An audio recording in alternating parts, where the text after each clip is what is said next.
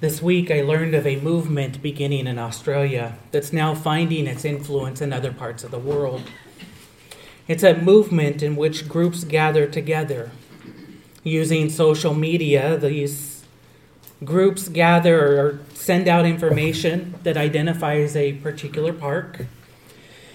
And then it identifies a date and time and instructs people to gather there. And so at that predetermined date and time, women, because that's what this group is for, is women only, women then begin to assemble at that park but they don't do so together. They enter separately. They go find a spot in which they feel most comfortable. And then, when all is ready, again using social media, they're sent a signal to begin. And what happens? Those women who are gathered begin to scream. And then they scream more. And then they scream more. In fact, that's all they do. They scream. That's the whole purpose for these gatherings. And yet, this movement in Australia is now finding its way to other parts of the world. And when they're done screaming, they simply return home. They don't speak to one another, they don't remain for a time. They gather, they scream, and they leave. The goal, according to the group, is for these ladies to just simply unburden themselves. One woman says that this is the closest thing she has to joining a coven. That's her description, not mine. Others say that they want to be out of control and they want to be able to release their frustration. And these groups offer them an opportunity to do that without judgment upon hearing of these scream groups, I had two thoughts. The first thought is that God has made himself available for that. When we need to unburden our hearts, he has made himself available to people who call upon him. The second thought is that how much more meaningful would that screaming time be if all that effort that was put together in that instead would have been used to praise God and call out to Him. These voices are gathered together and then they're used to reach their maximum pitch and their maximum level of loudness. Think of what those could be done and what they could proclaim if they gathered around the glory of God. We learn from the Apostle Paul that the Christian life is oriented around the glory of God. We see that in our text this morning. Everything we do is motivated by everything He is. And so I want to invite you to take your Bibles and turn with me to the book of 1 Timothy. 1 Timothy chapter 1. And I want to bring to you a message that I have titled A Glorious Salvation, the Testimony of God. As always, I ask those of you who are able to please stand for the reading of God's Word.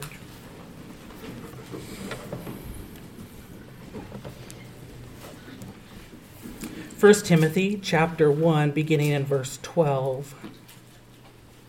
I thank him who has given me strength, Christ Jesus our Lord, because he judged me faithful, appointing me to his service, though formerly I was a blasphemer, persecutor, and insolent opponent. But I received mercy because I had acted ignorantly in unbelief. And the grace of our Lord overflowed for me with the faith and love that are in Christ Jesus. The saying is trustworthy and deserving of full acceptance that Christ Jesus came into the world to save sinners, of whom I am the foremost. But I received mercy for this reason that in me, as the foremost, Jesus Christ might display his perfect patience as an example to those who were to believe in him for eternal life. To the King of the ages, immortal, invisible, the only God, be honor and glory forever and ever. Amen.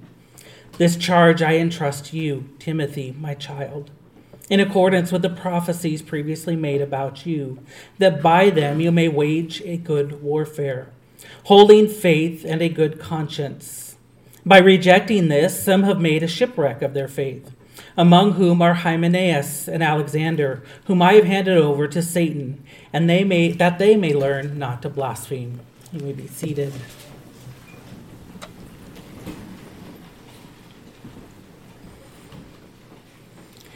A high regard for God leads to a high regard for people. It is that principle that is demonstrated in the commandments love God, love others, with the idea that a love for others flows from the love for God. Therefore, it may seem awkward here that the Apostle Paul shares his testimony in the middle of a passage in which he's confronting false teaching and, and even discussing church discipline.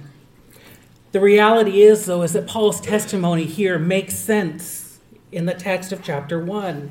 It makes sense because it follows that notion that one's relationship with God will determine one's relationship with others.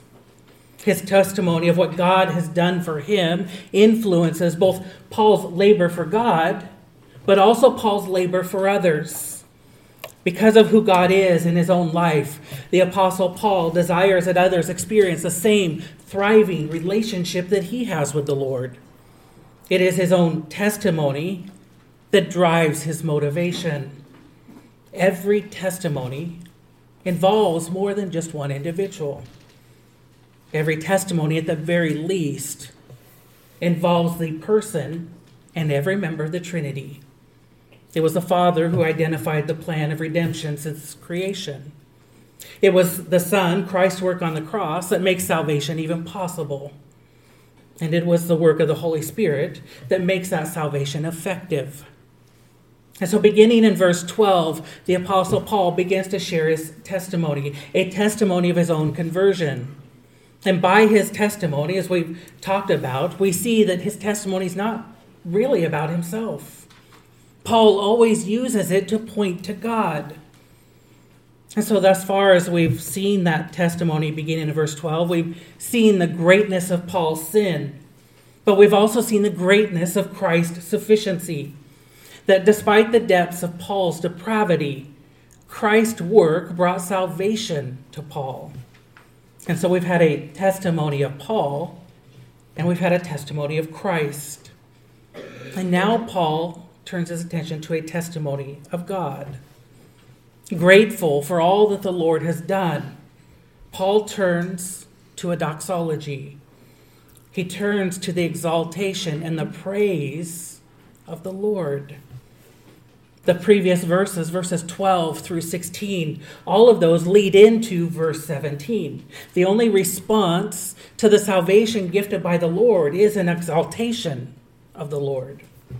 And so Paul writes Now to the King of the ages, immortal, invisible, the only God, be honor and glory forever and ever. Amen. I want us to read the text this morning and I want us to draw near to the Lord, seeing three eternal aspects of who God is. I want you to note first the declaration of God's eternal position. God's eternal position. To view God rightly, we must first view God in his rightful position. Proper praise for God begins with a proper placement of God. And so Paul begins his doxology of God by ascribing to him the King of ages. We must look upon God not as we want him to be, but as he already is. Because an accurate assessment or accurate adoration of the Lord begins with an accurate assessment of who the Lord is. It's not a matter of us placing the Lord on the throne. It's not a matter of us electing him leader over all Christ followers. And it's not a matter of us overthrowing current regimes in order to take a military coup and place him in his position. He is already king, he is already ruler, he is the Lord of all. It is a matter then of just us acknowledging that which already exists. He is king of the ages. To aid us in this, to, to help us in this, all of Scripture points exactly to who God is, appointing to God the supreme ruler, the supreme authority over all things. From Genesis to Revelation, the Lord is declared Lord of all, So that all we need to do is read the very book, read this very book, to know exactly where the Lord belongs. What is the Lord's proper position? The book of Genesis proclaims him king of creation. The book of Exodus proclaims him king of Israel. The book of Ruth and Samuel and Ezra and Chronicles all declare God to be the God and king of history. The prophets refer to him, though, as the king of the future. The book of Acts shows him as the king of the Great Commission. The book of Romans declares him king of salvation. And Ephesians calls him head or king of the church. The Gospels all prove that his authoritative kingship is over this earthly kingdom. But then Revelation also declares that his ultimate kingship is of the heavenly kingdom. There is nothing outside his rule. No place, no person exists apart from the Lord's kingship. It's just as the psalmist declares Your kingdom is an everlasting kingdom, and your dominion endures throughout all generations. The Lord is faithful in all his words and kind in all his works. A king or an emperor or any ruler is really not that unusual in any day, but specifically in Paul's day.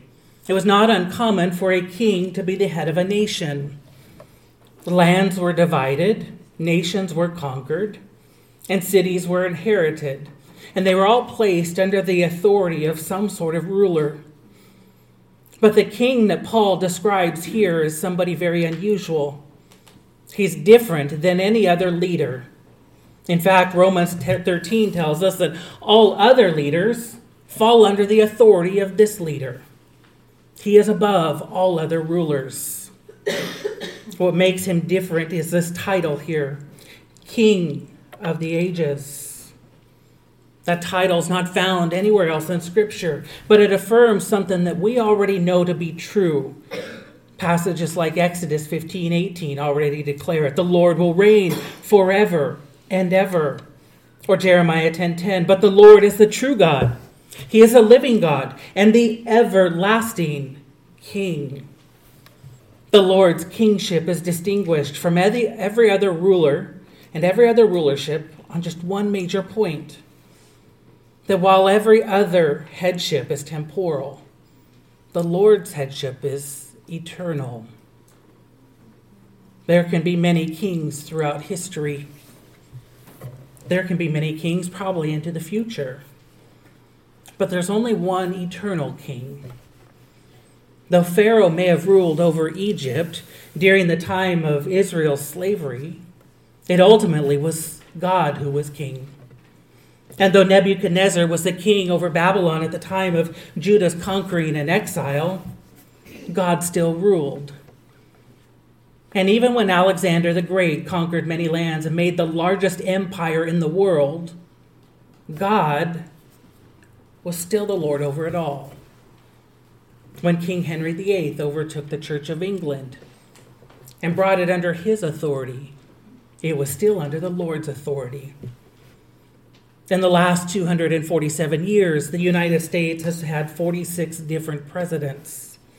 That means that each presidency has averaged about 5.37 years.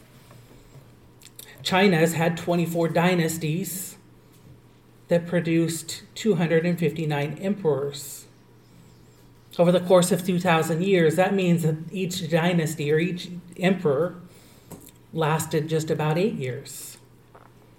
Over 1,200 years, England has had 60 monarchs, 62 to be exact, I think each averaging then 19 years on the throne. And then Egypt, in the course of 3,000 years, had 170 at least different pharaohs.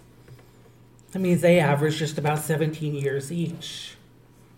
And yet, no matter how many leaders have come and gone, ruling over every nation and ruling over every leader of those nations, there has always been one over thousands of years, these nations and enemies have produced nearly 500 different leaders, whether you call them emperors or kings or presidents or pharaohs. And yet, to rule all things exists God alone. He alone is sufficient to be King of the ages. As Paul writes to Timothy, he's just recounted his own testimony. He's recounted his own call to stand firm in the faith, a faith that would be tested by imprisonment multiple times. And at this time, he writes to Timothy from prison. He's facing impending death, Paul is. And yet, what he does here still points to God as ruler. Sitting in, in jail, or at least a house arrest, he's showing that he still trusts that indeed the Lord is the King of the ages, that the Lord is still King at that moment. And then he writes to Timothy of a very difficult circumstance, one in which will probably create contention because anytime people are confronted, there's always tension. And here he's telling Timothy to confront the false teachers. And yet, Paul still calls God the King of the ages. It was God who reigned over Paul's persecution of, of others. And it was the same God who reigned over Paul's conversion. He is God of every t- trial and God of every triumph. And so we have to ask is God Lord over our age? Is he still God now? The answer is, of course. As the king of the ages, he must be king of this age as well. If he is the king of the past and he is the king of the future, then he has to be the king of here and now, the king over the present. It matters not who the earthly king of our generation is, because that eternal king is far more superior to them all. And he reigns now just as he has always reigned and will always reign. If he is king of all ages, then he must be king of our age. Because of who he is, good and excellent, he becomes the good and excellent king of our ages. His kingship is one characterized by righteousness and by integrity, the very righteousness and integrity that he embodies. No one can underestimate the good that he can do. As the king of our age, then, he sufficiently reigns over all, worthy of honor and glory, as the text says. To such a king, there can only be one response submission. Because he is king, the only response we can have is submission, either voluntarily now or involuntarily at judgment. But because he is the king who reigns with complete justice and complete goodness and complete righteousness and complete perfection and, all his other attributes, we can submit to him in confidence and joy. This is God's eternal position. He is the king of the ages. And our eternal position then is submission to the king of the ages. I want you to know, second, then, not just God's eternal position, but God's eternal disposition. God's eternal disposition, his character. After declaring who God is in position, the text then goes on to declare who God is as person. God occupies the role King of Ages. It's a position that he alone qualifies for, and he does so because of who he is. In Scripture, God makes much of a person being qualified, not merely because of the skills they have, but because of the character they show. Skills can be taught, character takes time to develop. The Lord is qualified as King of the ages because of both, because he has both the skill and the character.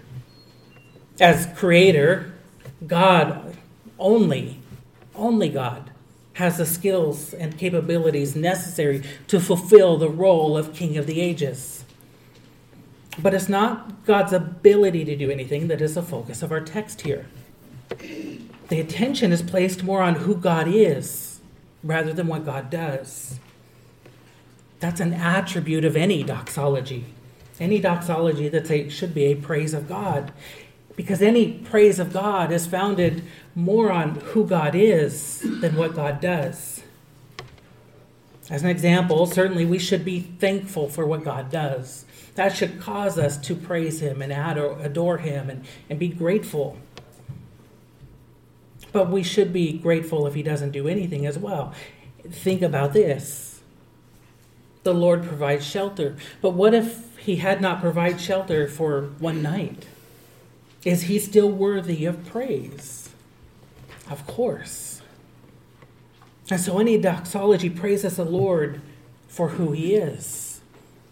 And Paul does so with these three attributes here immortal, invisible, and the only God, it says.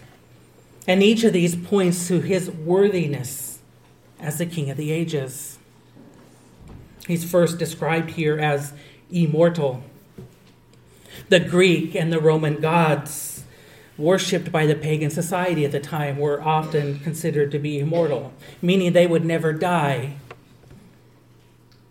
And then they had emperor worship, who obviously the emperors would die and could not be immortal, and yet their worship of them was.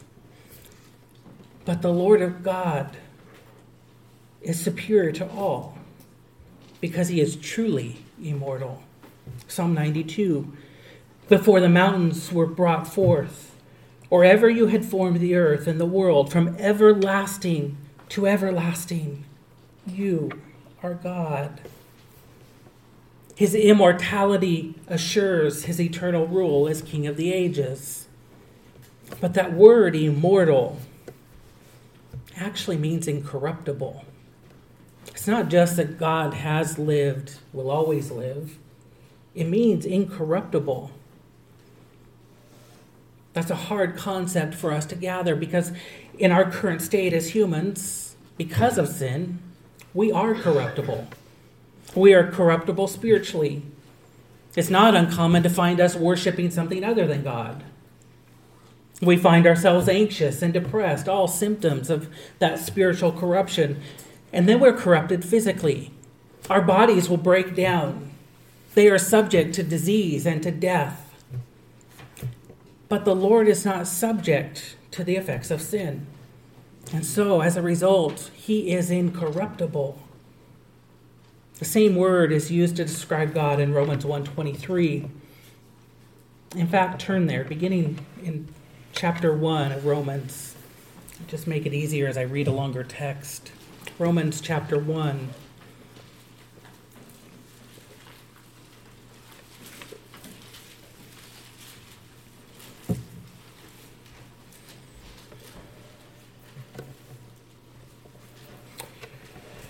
Romans chapter 1, the words in verse 23, but for context, let me read beginning in verse 19. And we read the following. Romans 1:19 For what can be known about God is plain to them because God has shown it to them for his invisible attributes namely his eternal power and divine nature have been clearly perceived ever since the creation of the world in the things that have been made. So they are without excuse. For although they knew God, they did not honor him as God or give thanks to him.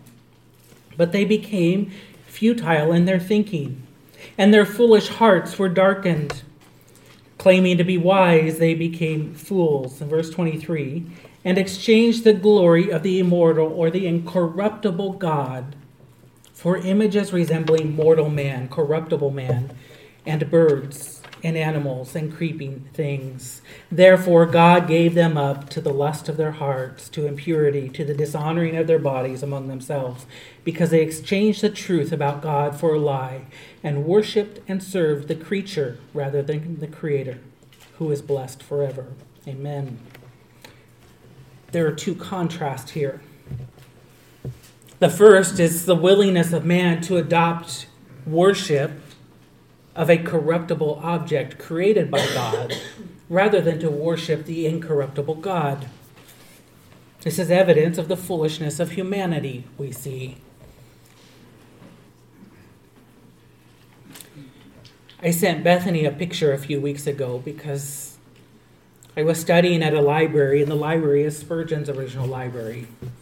They brought all his books over, they're in a library, and then they have these different things there.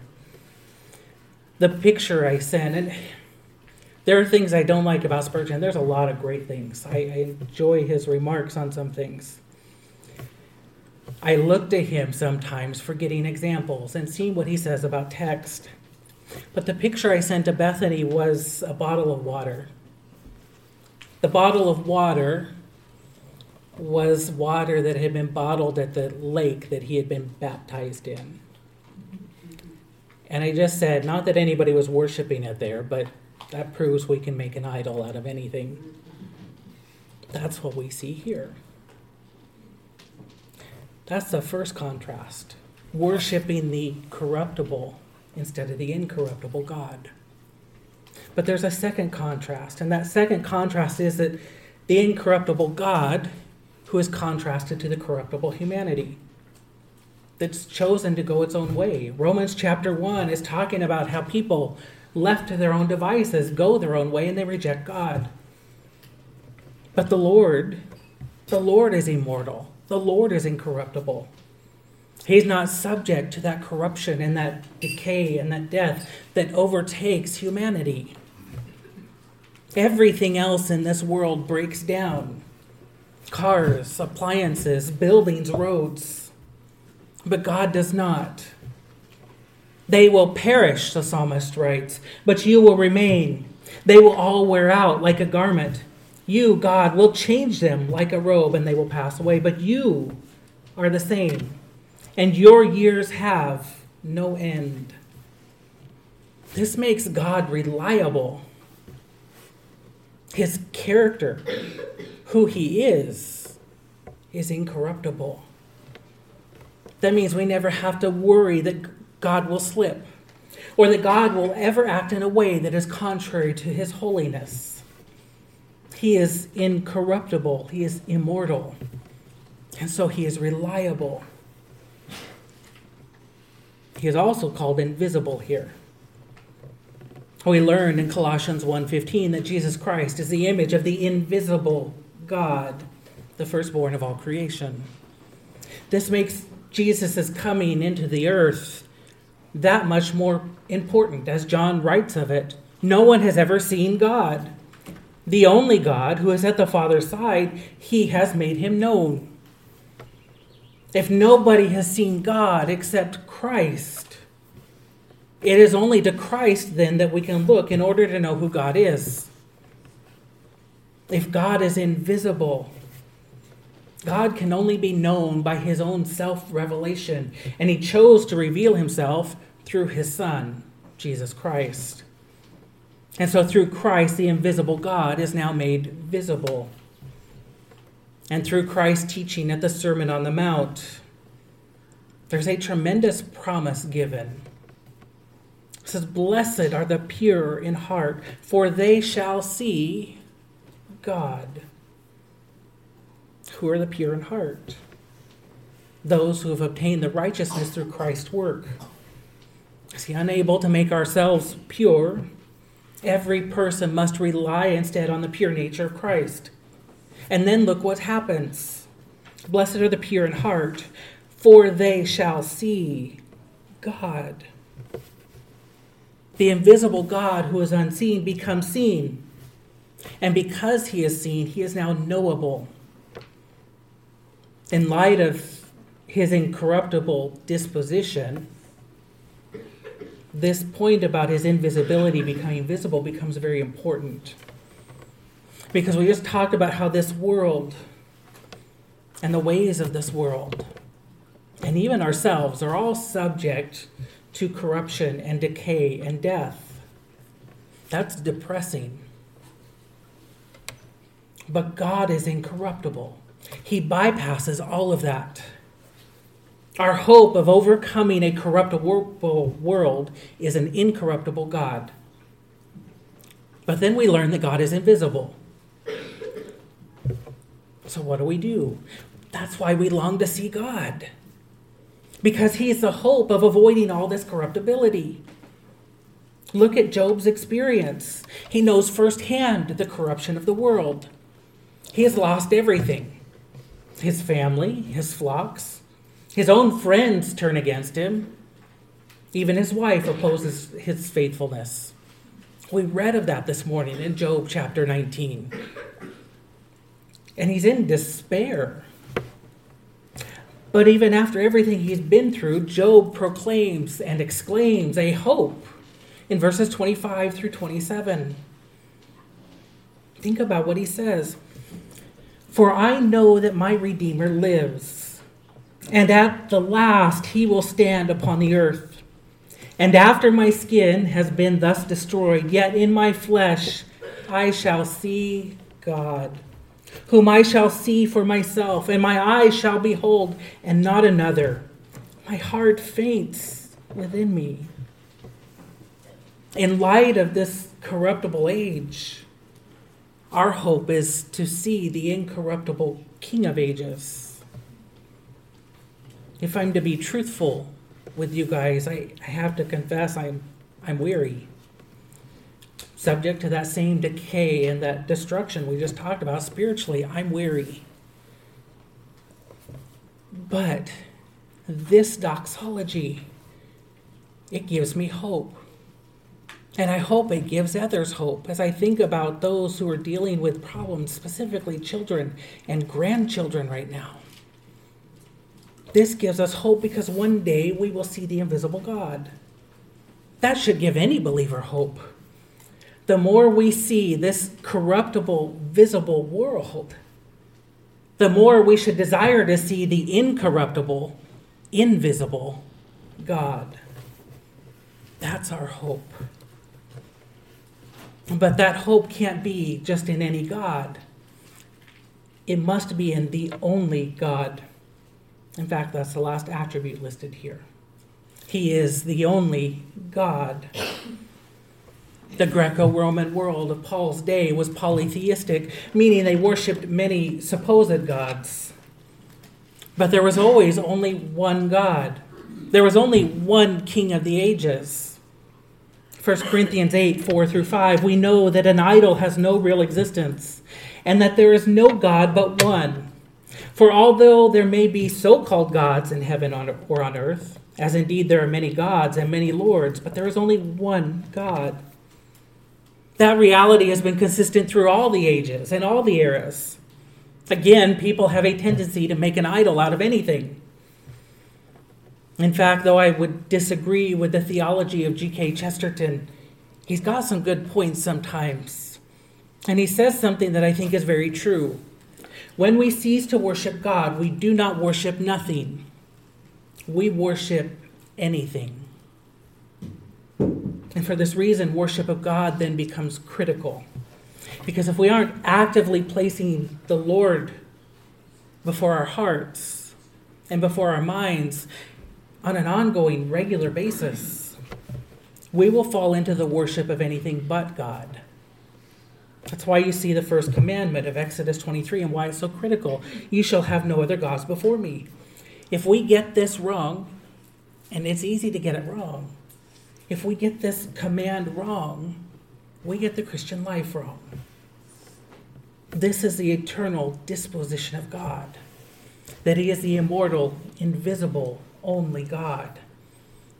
And that leads us to the next point. And so I want you to know finally the eternal adoration of God. God's eternal adoration. 1 Timothy 1:17 ascribes to God all honor and all glory. Though some may give, or at least attempt to give honor and glory elsewhere, only God is deserving of it all. This is the result of who God is the King of the ages, immortal, invisible, the only God. All of that results in eternal praise for God. To him be honor and glory forever and ever. Amen. At Ephesus, Paul finds himself having to confront worship of something other than that one true, immortal, invisible God. Because worship of anything else is incompatible with the worship of God. And so at Ephesus, not, not just in our text in 1 Timothy, but going all the way back to Acts 19, Paul's having to confront false teaching and confront worship of something other. In Acts chapter 19, Paul's confronting the worship of Artemis at the temple of Artemis. And hearing the teaching of Paul, there are some in Ephesus who are so devoted to Artemis and recognizing the incompatibility to worship Artemis or worship God, they begin to oppose Paul's teaching. And so, Acts chapter 19, beginning in verse 24. For a man named Demetrius, a silversmith, who made silver shrines of Artemis, brought no little business to the craftsmen. These he gathered together with the workmen in similar trades and said, Men, you know that from this business we have our wealth. And you see and hear that not only in Ephesus, but in almost all of Asia, this Paul has persuaded and turned away a great many people, saying that gods made with hands are not gods and there is danger not only that this trade of ours may come into disrepute, but also that the temple of the great goddess Artemis may be counted as nothing, and that she may even be deposed from her magnificence, she whom all Asia and the world worship. When they heard this, they were enraged and crying out, Great is Artemis of the Ephesians. First off, what are they worshiping? Or who are they worshiping? It's not Artemis, at least not fully. Their primary concern here is money. So it appears they're worshiping money, but it's not even that. Let, us give them the benefit of the doubt and, and say that they are genuinely concerned about their livelihood. Maybe they have families at home, maybe they have debts to be paid. And if they lose their job, as any of us would worry, that's a legitimate concern. How do I care for my family? But who are they trusting in to provide for their family, if that's truly the case? Again, just giving the benefit of the doubt. They're trusting in themselves. Either way, whether they're trusting in the money or they're trusting in themselves, neither one is worship of God. It appears then that Artemis is a, a weak god, unable to provide for them. So they're really just trusting in their own self sufficiency this is what they're worshiping. That self sufficiency prevents them from adequately worshiping any God, but especially adequately worshiping the true God. It prevents them from adequately ascribing to God honor and glory that is due him. In contrast to their self sufficiency, Paul has just shared a testimony in 1 Timothy and it's a testimony that is the exact opposite of self sufficiency. Paul deems himself both unworthy and unable. And the result is that he has nothing but high praise for God. Those words here capture the position of people. In fact, I would say that verse 17, by proclaiming the position of God, proclaims the position of man. What I mean by that is we look here and see God's position, exalted king, worthy of glory. By that, then, that means we are the ones who ascribe to him the glory. God, in his position, exists as king of the ages. And because of that, every other person is in position, or, or should be in position, to orient themselves towards God in adoration, proclaiming honor and glory as Paul does here. God the Father ascribes glory and honor to the Son, according to Peter. Peter says, For when he received honor and glory from God the Father, and the voice was borne to him by the majestic glory, This is my beloved Son, with whom I am well pleased. Believers are to live a life that is doxological. That is, that they are to live a life that is oriented towards the glory of God. The glory of God is magnificent. And what a glorious thing it would be to see His glory fill the entire earth. The believer's life manifests that glory, testifying to it and showing the greatness of God. Ephesians tells us that that's a fruit of salvation in Ephesians chapter 1. It says, In him, in Christ, we have obtained an inheritance, having been predestined according to the purpose of him who works all things according to the counsel of his will, so that we who were the first to hope in Christ might be the praise of his glory. Salvation from God results in adoration of God. The result is not merely that God is glorified here and now, but that one day he will be honored and glorified eternally by all the saints in heaven, proclaiming with the psalmist, Be exalted, O God, above the heavens. Let your glory be over all the earth. This is the eternal adoration of God.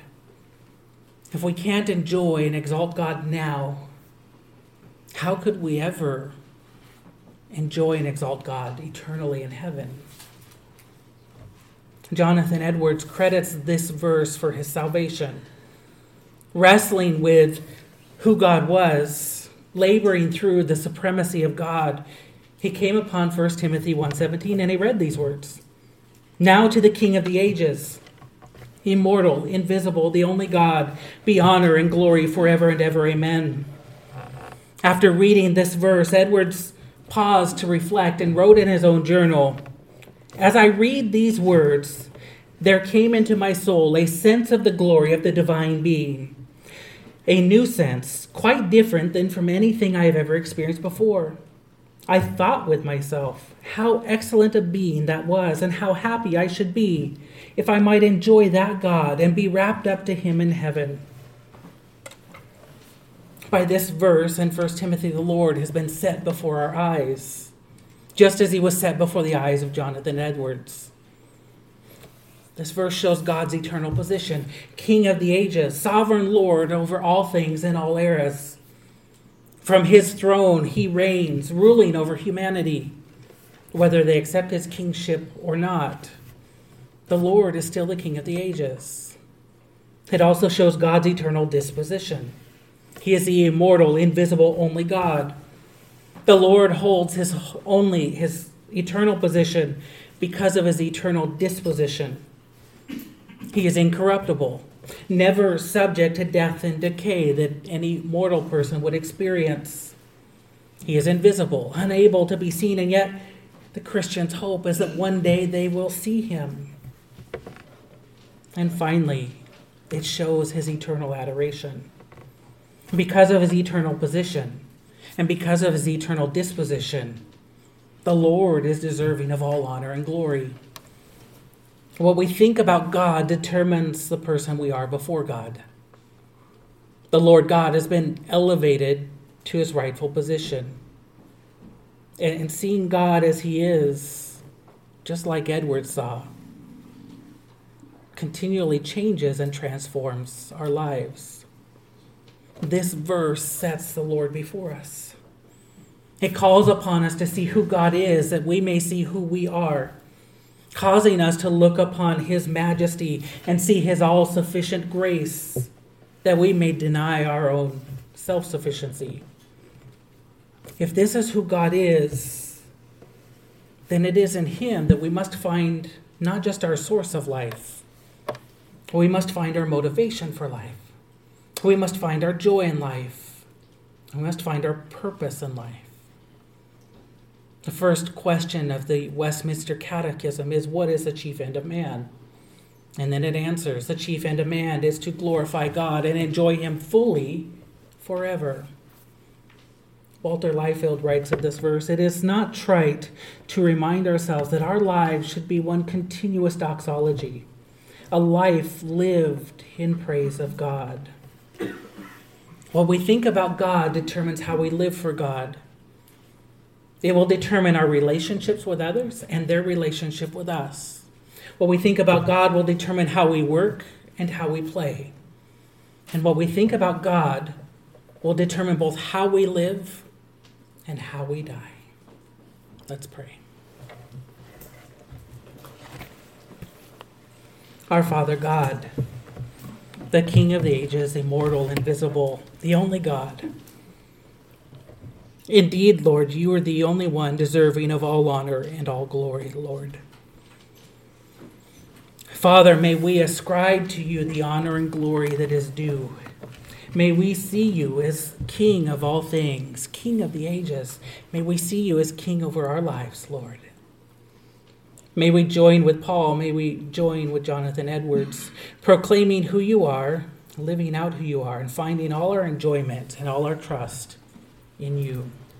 It is in your holy and precious name we pray. Amen.